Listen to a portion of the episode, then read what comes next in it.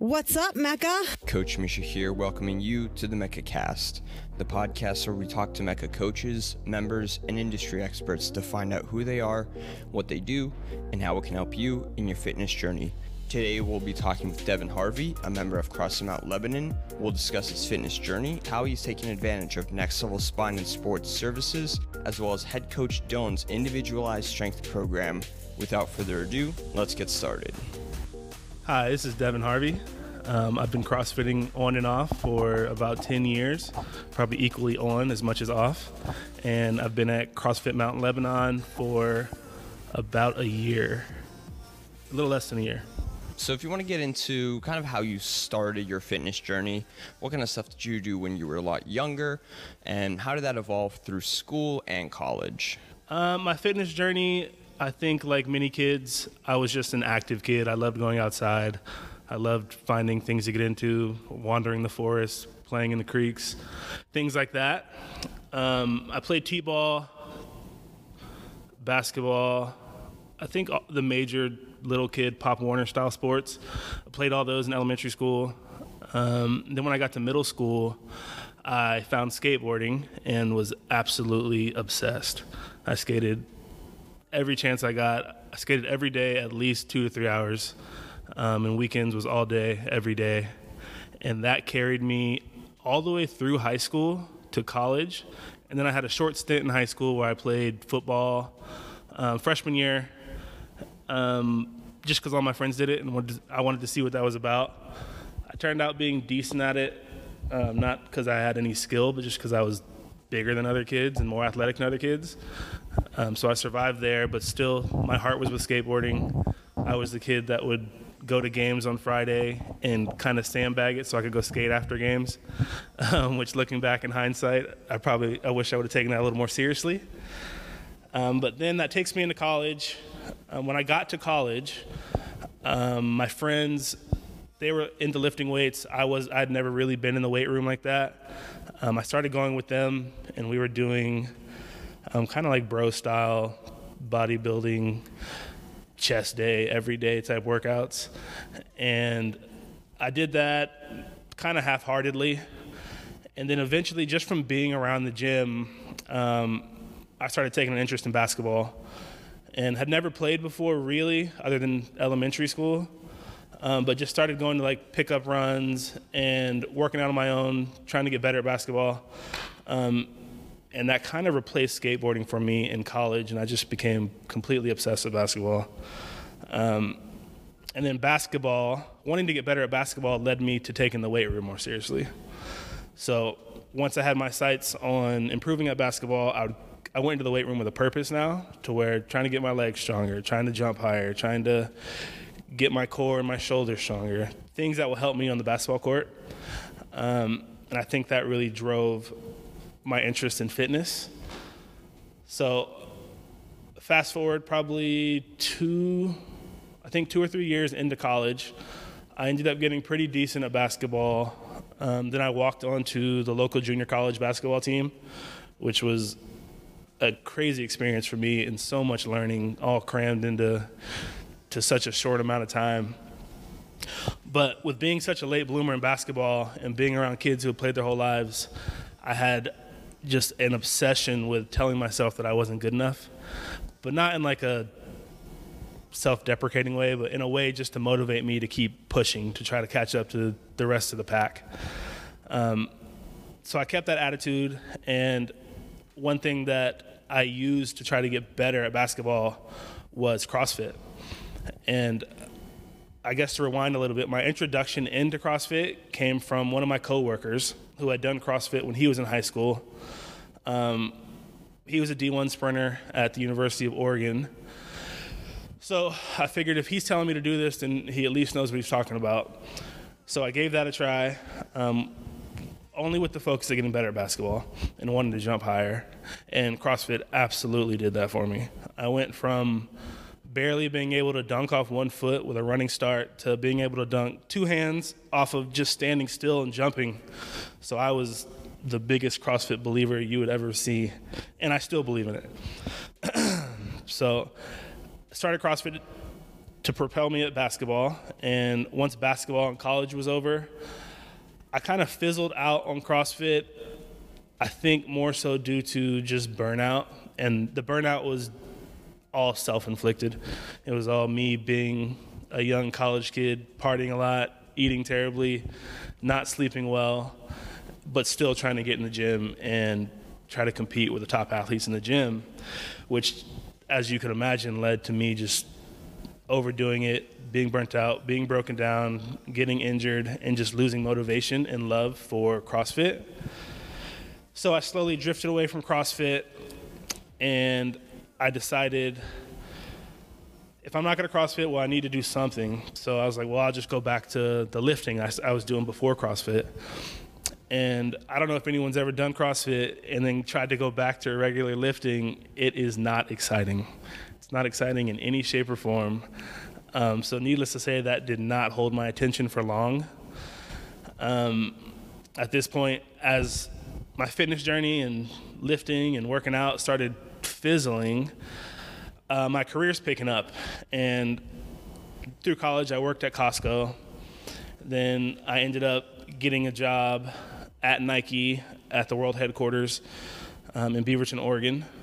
And now I'm back at a company where fitness and exercise and sport is literally the center of the entire culture of the company. So now I'm in a position to where I need to figure out where am I going to fit into this lane of fitness and, and sport. Um, and oddly enough, my first job at Nike was working at the gym on campus, which was at their front desk. Um, and that was kind of my foot in the door. So I'm working at the gym. I have fitness equipment all around me. I have basketball courts, I have tennis courts, I have everything you can imagine. So naturally, my inclination is to, well, I love basketball, and that's never wavered. So I'm going to just start jumping back in the pickup runs, um, which was a ton of fun. Um, helped me meet a lot of people. but as I was still trying to play basketball at a level that I was playing in college, but not doing any of the supporting things like lifting and working out and sleeping well and not taking it seriously, I would play basketball and then I just find myself getting hurt or not being able to keep up or thinking about the the yesteryears of how things used to be and getting upset because they're not that way anymore. Um, so that was kind of a reckoning for me to figure out what what am I going to do? Am I going to just stay frustrated in this lane, or am I going to do something about it? And unfortunately, as my career started picking up and I got different jobs at Nike and I excelled, um, I think like many people that led to me slowly losing activity in my day and falling out of the fitness realm. And before I knew it, I was sitting at a desk eight to nine hours a day, just sitting. And the only time I'd get up was to go to the bathroom or go to lunch. And as you can imagine, lunch was not a good wasn't a good healthy lunch. It's usually like Chipotle or something, and not the healthy options. So, I guess over the decade, what am I 33 now? So almost a decade after college, um, I slowly fizzled to a state where I was just sedentary before I could I even realized what happened, and what snapped me out of it um, I took a promotion at Nike to move out to the East Coast, and that moved me out to Washington, D.C. Um, and then right when I got there, the pandemic hit. so that threw quite the wrench in my plans. And with the pandemic and everybody working from home, um, I decided to come over to Pittsburgh, which is where my girlfriend Alicia Green was working and living at the time, um, and just do my work from home with her. So that was a blessing in disguise for sure. Um, coming over here and having things closed was also a blessing in disguise because it forced me to find other th- forms of entertainment and allowed me to focus on this thing that's been in the back of my head forever about refinding my fitness lane and finding my passion for working out again and being active. So, with that, um, the pandemic hit, and I decided I need to make some changes. And I think the first change I made, I started tracking my food. I think that was the first thing. And I didn't have a plan of like macros or how I wanted to track them. Um, but I just started tracking just so that I I could actually see on paper what I'm consuming, and it was extremely eye opening. um, so did that, and then my next step after that was I went back to my college way of thinking and was like, well, I need to get back in the gym. I need to lift some weights. Um, so I found a little gym over in Bloomfield that was still operating. I don't know if they're supposed to be operating, but operating through the pandemic. And it was just a bodybuilding gym. So I was in there lifting probably three to four days a week. Um, not seeing a ton of progress, but still feeling good that I was doing something. Um, so then after I got on the lifting train, um, one of my good friends out in Oregon is a nutritionist, and she was posting things on on Instagram. One of the like ask me any question things that people post. So I just started asking her things about macros and how do you know what to do and this and that, and just started working with her, and she absolutely changed my life. Um, and my relationship with food and how I look at fueling your body for sport and fueling your body for proper sleep and recovery and all of that. Um, that was life changing. So I started working with her, got on a macro plan, um, dropped quite a bit of weight. I think at my heaviest, I was like 340, and right now I'm down to 265. So that's what I mean when I say the pandemic was a blessing in disguise for me um, because it helped me refocus. And I think after the nutritionist, the other major, major, major thing that I can't stress enough that was that helped me was just increasing my daily activity outside of the gym. The gym was great, but I found what really moved the needle for me was just going on walks or doing chores or gardening or walking the dog or just doing these other daily activities um, that helped me avoid just being sedentary. And in the movement, not only did the weight come off, I started noticing things like sleep going better. I started noticing little injuries healing themselves. Um, yeah, those things. I just these other things that I would never, I never planned on improving, just started improving themselves. Um, and then lastly, the last thing was just working on my mobility. I think that was what rounded it out um, working my mobility, feeling good in the way that I was moving, um, whether it's lifting, lifting weights or playing basketball or skateboarding, just improving all of that because I lost a ton of flexibility and mobility just from sitting at a desk, is what I believe. um, so then after I got on the fitness journey through the pandemic, I was feeling good and I was like, well, the gym got boring again, as I, I knew it would from the beginning. And that's when I kind of fell back into CrossFit, um, a different gym in Pittsburgh. Started over there, and I was there for probably three months, three or four months, and then we ended up moving from Bloomfield to Dormont. And as you know, Dormont's right down the street. So in my head, I was like, this is perfect. I can walk two miles to the gym, do a workout, walk two miles home, and that's almost enough activity for the day if I did nothing else, which I still try to do other things.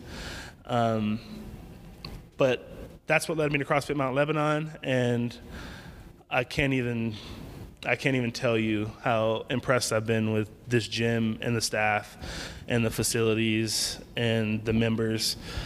Um, and in my day, I've been to probably been members at probably seven or eight different CrossFits, and this is easily the best CrossFit bar none that I've ever been to, and it's it's actually it's made my fitness journey for me.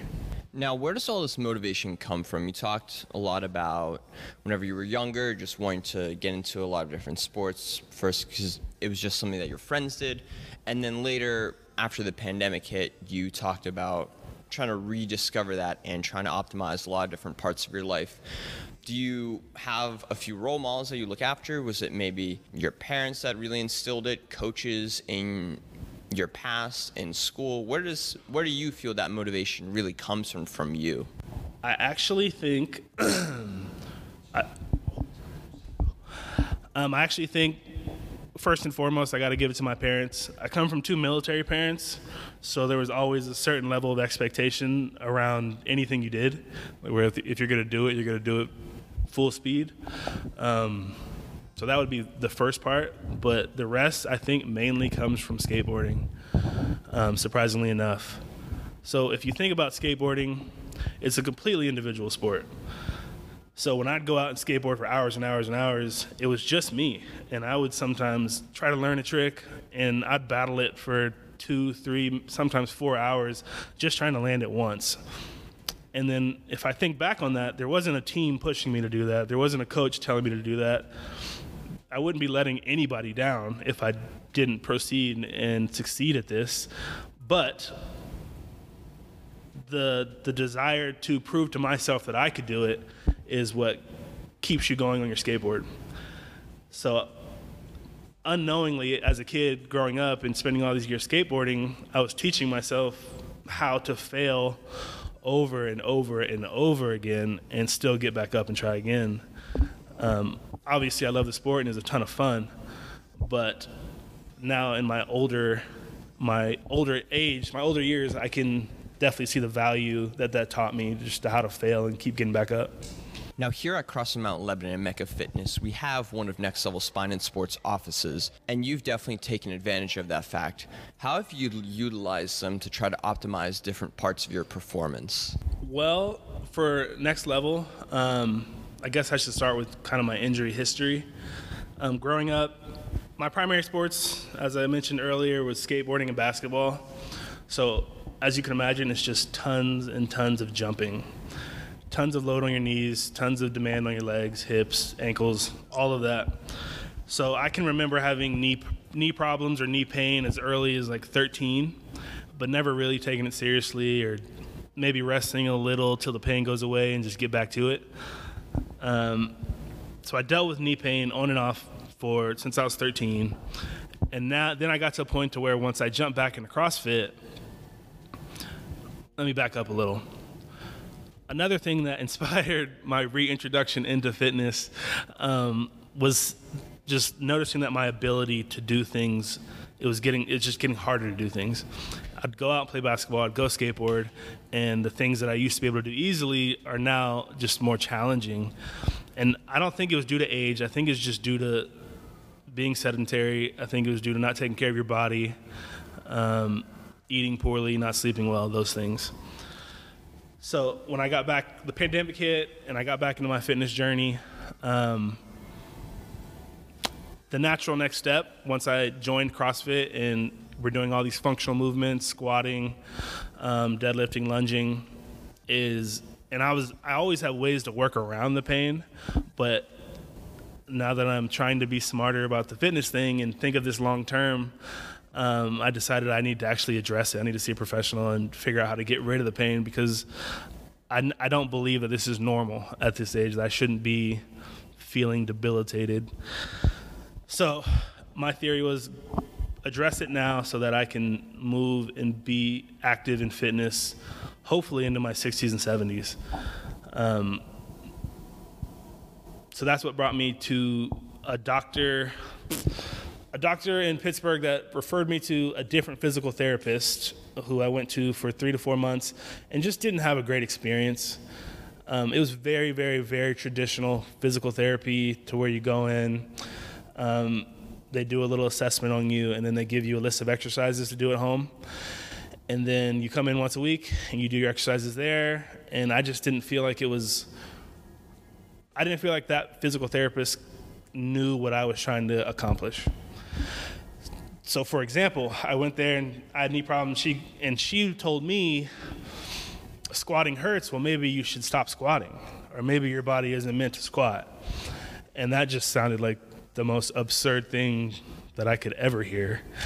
Um, and a little background: I was a human physiology major in college, so I was I wasn't completely clueless about the body. So for her to say that to me was kind of like, okay, well that's your opinion, but I don't I don't agree with that, and I don't want that to be the fate for my the rest of my life, just to never squat again. Like, how are you gonna go to the bathroom, or how are you gonna sit down in the car? Um, so from there, I stopped going there, and then when I got to CrossFit Mount Lebanon, um, I discussed the injuries with Dylan, and I was in class one day, and I was talking to Dylan about my knees, and he pointed to the back of the gym and said, "You should go talk to that guy. He's a physical therapist, or he's a acupuncturist. Not acupuncture. I'm sorry. Um, chiropractor. Yes. Um, you should go talk to him." And I went and talked to Bryn. Um, he gave a real quick assessment just right there in the gym um, in his free time, which I was extremely grateful for. And his confidence in the ability to solve the problem was through the roof, which instilled confidence in me in coming to next level. So from there, I scheduled an appointment. Um, Bryn did his assessment on me. He did some soft tissue work with his hands and some of his tools he has at his disposal. And we started on a program from there to try to address the knees. And slowly but surely, they got better and are still getting better. Now, in addition to Next Level, you've also discussed with Coach Dylan and have been pursuing his individualized strength program recently. What was the process of going through that, and what were your goals with that specifically? So, I ended up at the strength track because with my physical therapy with Bryn, um, so my knee problems I was dealing with is called patellar tendinopathy, and with any tendinopathy, it is paramount that you stress the tendon just enough to cause a stimulus and get a get an evolutionary reaction out of it, but you don't want to overdo it.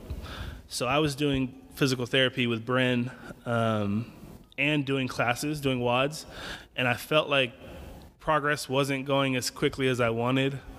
And admittedly, I'm just an impatient person when it comes to things like that. Um, and so then I approached Dylan and I was talking about the knee situation and coincidentally, he also dealt with the same knee situation. So I also felt very confident talking to him about it. And he was talking about what helped him was stopping. He didn't do CrossFit and just focused on strength, just focused on very deliberate and surgical about what he was doing in the weight room um, around his knees. And he said he saw great success. And then I saw him post a video, I think probably most of you guys saw it, where he was squatting over 400. Um, and that just gave me all the hope in the world. And I was like, well, what, whatever he's doing, I'm definitely going to try to figure out how to get on that.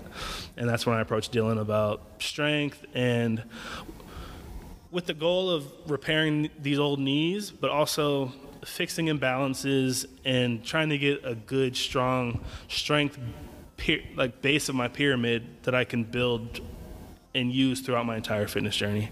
So that's my goal right now with the strength stuff. Um, Dylan's been great about that. I didn't have to do any sort of like strength assessment. Um, I think just because I've been in class so long and Dylan has seen day to day what I've been going through and I talk to him so often. Um, but I was interested in the strength assessment. He told me I didn't. He doesn't think that was necessarily needed. But down the road, if for whatever reason I feel like um, we reach that point, then I'd be happy to do that as well. You've talked a lot about kind of the small steps you've taken to kind of kickstart or reignite your fitness journey. What things can you recommend for others who are looking to maybe rekindle that interest back into fitness? What kind of like small steps, just very small and minor things people can do to just like make really positive changes to try to improve their lifestyle and health? Oh man, where do I start? Um, I, I think I first want to just say any major progress that I've made in fitness or where I'm at today is completely built off very small steps. Very small wins, very small baby steps, taking it one day at a time. Um, I talk to my family a lot because my family in general in general has a history of just pretty poor health and exercise um, routines once they get later in life. And I tell them the biggest thing they could do to make a change, I think, is just move more.